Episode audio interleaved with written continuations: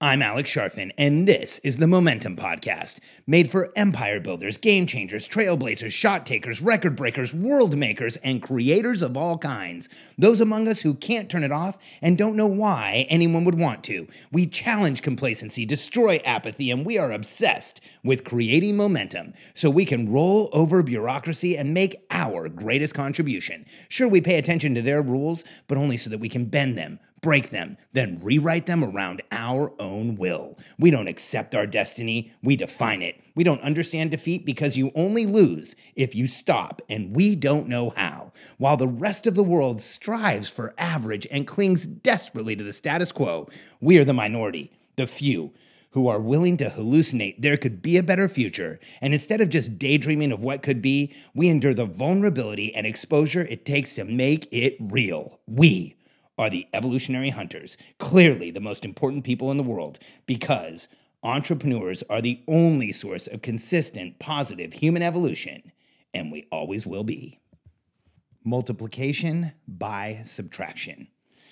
This is one of my favorite business theories, and it works for anyone who's running a team. See, here's, here's what multiplication by subtraction means it means that if you have a team of true believers, and you have a person on that team that isn't showing up the right way, isn't doing what they should do, isn't really delivering like the rest of the true believers, that person is holding everyone back. So much so that if you remove them from the equation, you may exponentially increase the amount of business you're really doing because you removed one person. That's called multiplication by subtraction. And here's how you know that you have this opportunity. If you have a team of true believers, people who are showing up, they believe in you and what you do. They believe in your company and what you produce. They believe in your clients and the outcome they create in the world. And your team is excited about working with you. You probably know the person who isn't a true believer, the person who really shouldn't be there, the person who's not showing up in the same way as everyone else.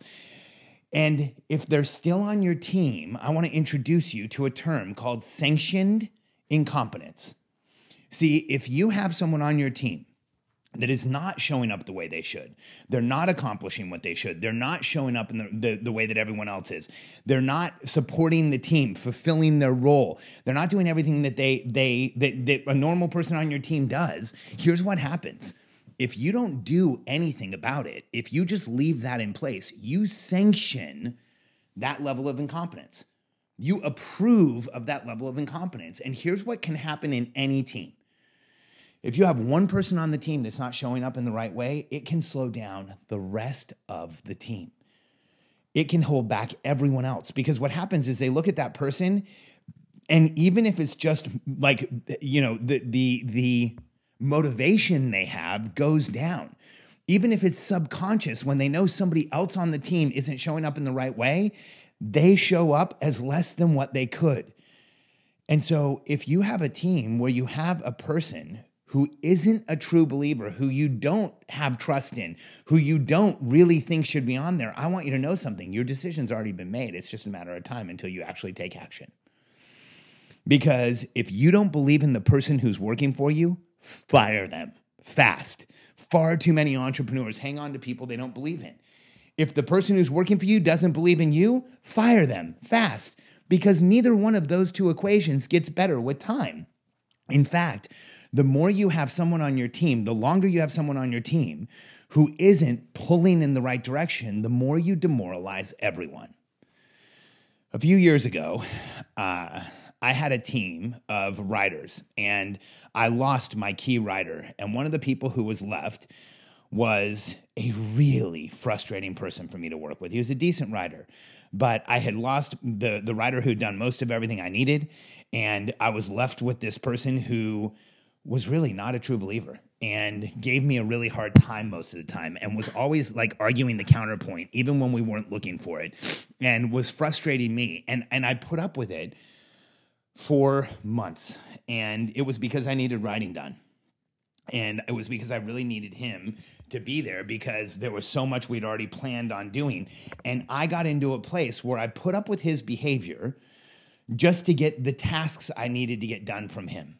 And it it was a few months of like dealing with knowing he wasn't really on our team, dealing with um, his snide remarks and comments and, and being frustrated and trying to please him. In fact, at one point, I was like, how can I turn this guy into a true believer? And that was disastrous. He, he wasn't going to get there. And so finally, after a couple of months, I came in one day and I don't remember exactly what happened, but it was a day where like the straw broke the camel's back. And I was done. And I called him in, I let him go. It was um, incredibly relieving to sit in the room with him and let him know that he was leaving. I don't like to fire anyone. I didn't like that termination either, but it was a relief. And before the end of the day, I had at least five people in my office telling me how relieved they were and telling me how they were so frustrated he didn't work like everyone else and telling me how they would fill in and help like could they help? Could they uh, is there anything that i needed help with? And it was crazy because before the end of the day the responsibilities he had that i was trying to figure out how i was going to cover because i finally terminated him and i didn't really have a plan to replace him. But uh, by the end of the day my team had given me the plan. The people around him had told me how we could fill in everyone told me how relieved they were. And if you, when I say multiplication by subtraction, that's exactly what happened. Everyone who was proximal to this guy, everyone who worked with him, improved over the course of the next week. And morale went up. People were more excited to be in meetings. We started getting more traction on products, or sorry, projects. We started getting more done. And the team pulled together in a dynamic way. Here's why I was sanctioning incompetence. I was saying it was okay on our team to be frustrating and to give snide remarks and to show up in the wrong way and to not be a team player. I was telling everyone else that, hey, you know, I'm I'm okay with this. I'm gonna let this guy do it. So I might even let you do it. And when I finally made the change, not only did the team support me in making the change, the team fixed any deficit we had and made sure that we didn't fall behind and made sure that we continued to achieve that we wanted what we wanted to achieve. So the question for you is do you have someone on your team where you are sanctioning incompetence? Do you have someone on your team where you have potential mutiny started? Do you have someone on your team where maybe they're not pulling as hard as they can in the right direction and they're holding people back? Because in any of those conditions, you have to know that if you're putting up with that person, so is everybody else. And if you think not everybody else is or not everybody else knows, I want you to know something. They know, they're frustrated, and they're ready for you to get the person out of the company. And so if you're considering whether you should or shouldn't, if you're thinking of making this your next move, if there's someone on your team that you have to, to move out, my message to you is to do it as quickly as you possibly can because every day you sanction incompetence, you lower the overall morale of your team first. Then you lower their belief in the company. Then you lower their productivity. And you don't want any one of those three to happen. And the day you stop sanctioning the incompetence, the day you make sure you have true believers on your team, the day you remove the potential mutineer, the person who really shouldn't be there, the person who doesn't buy in, believe, and pull in the right direction like everyone else does, you will experience massive momentum because the people on your team are either giving you momentum or they're taking it away. This is binary, it's either on or off. If there's someone who isn't pushing with everything they have forward, they are creating operational drag.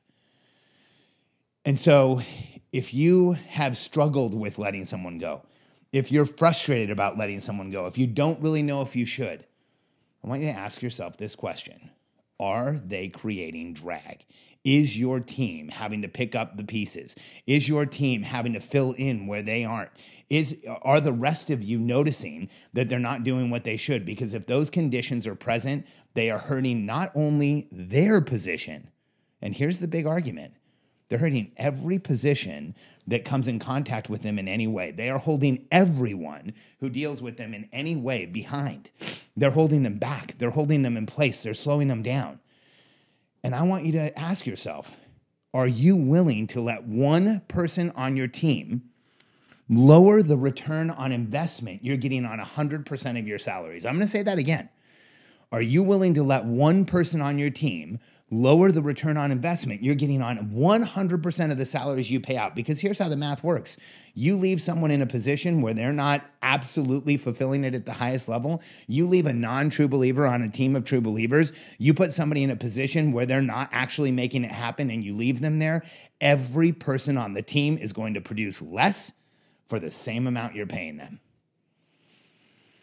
So, if you know there's a, been a decision you've been needing to make on your team, if there's someone you're uncomfortable with that hasn't been showing up in the right way, if you've coached them, you've moved them in the right direction, they have clarity around what they should be doing, but they're not, it's time to make a change so you can experience multiplication by subtraction. Because when you have a team of true believers, you will never have to motivate them.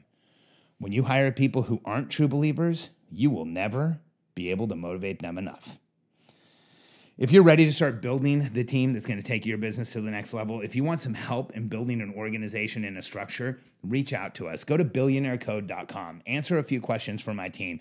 Let us know where you are in your business, and we will reach out to you if you book a call with us and help you build the team that's going to take your business to the next level. Because if you're ready to leave your dent in the universe, create your mark in this world, actually have a profitable business, we can show you how to do it, and you don't have to do it all yourself.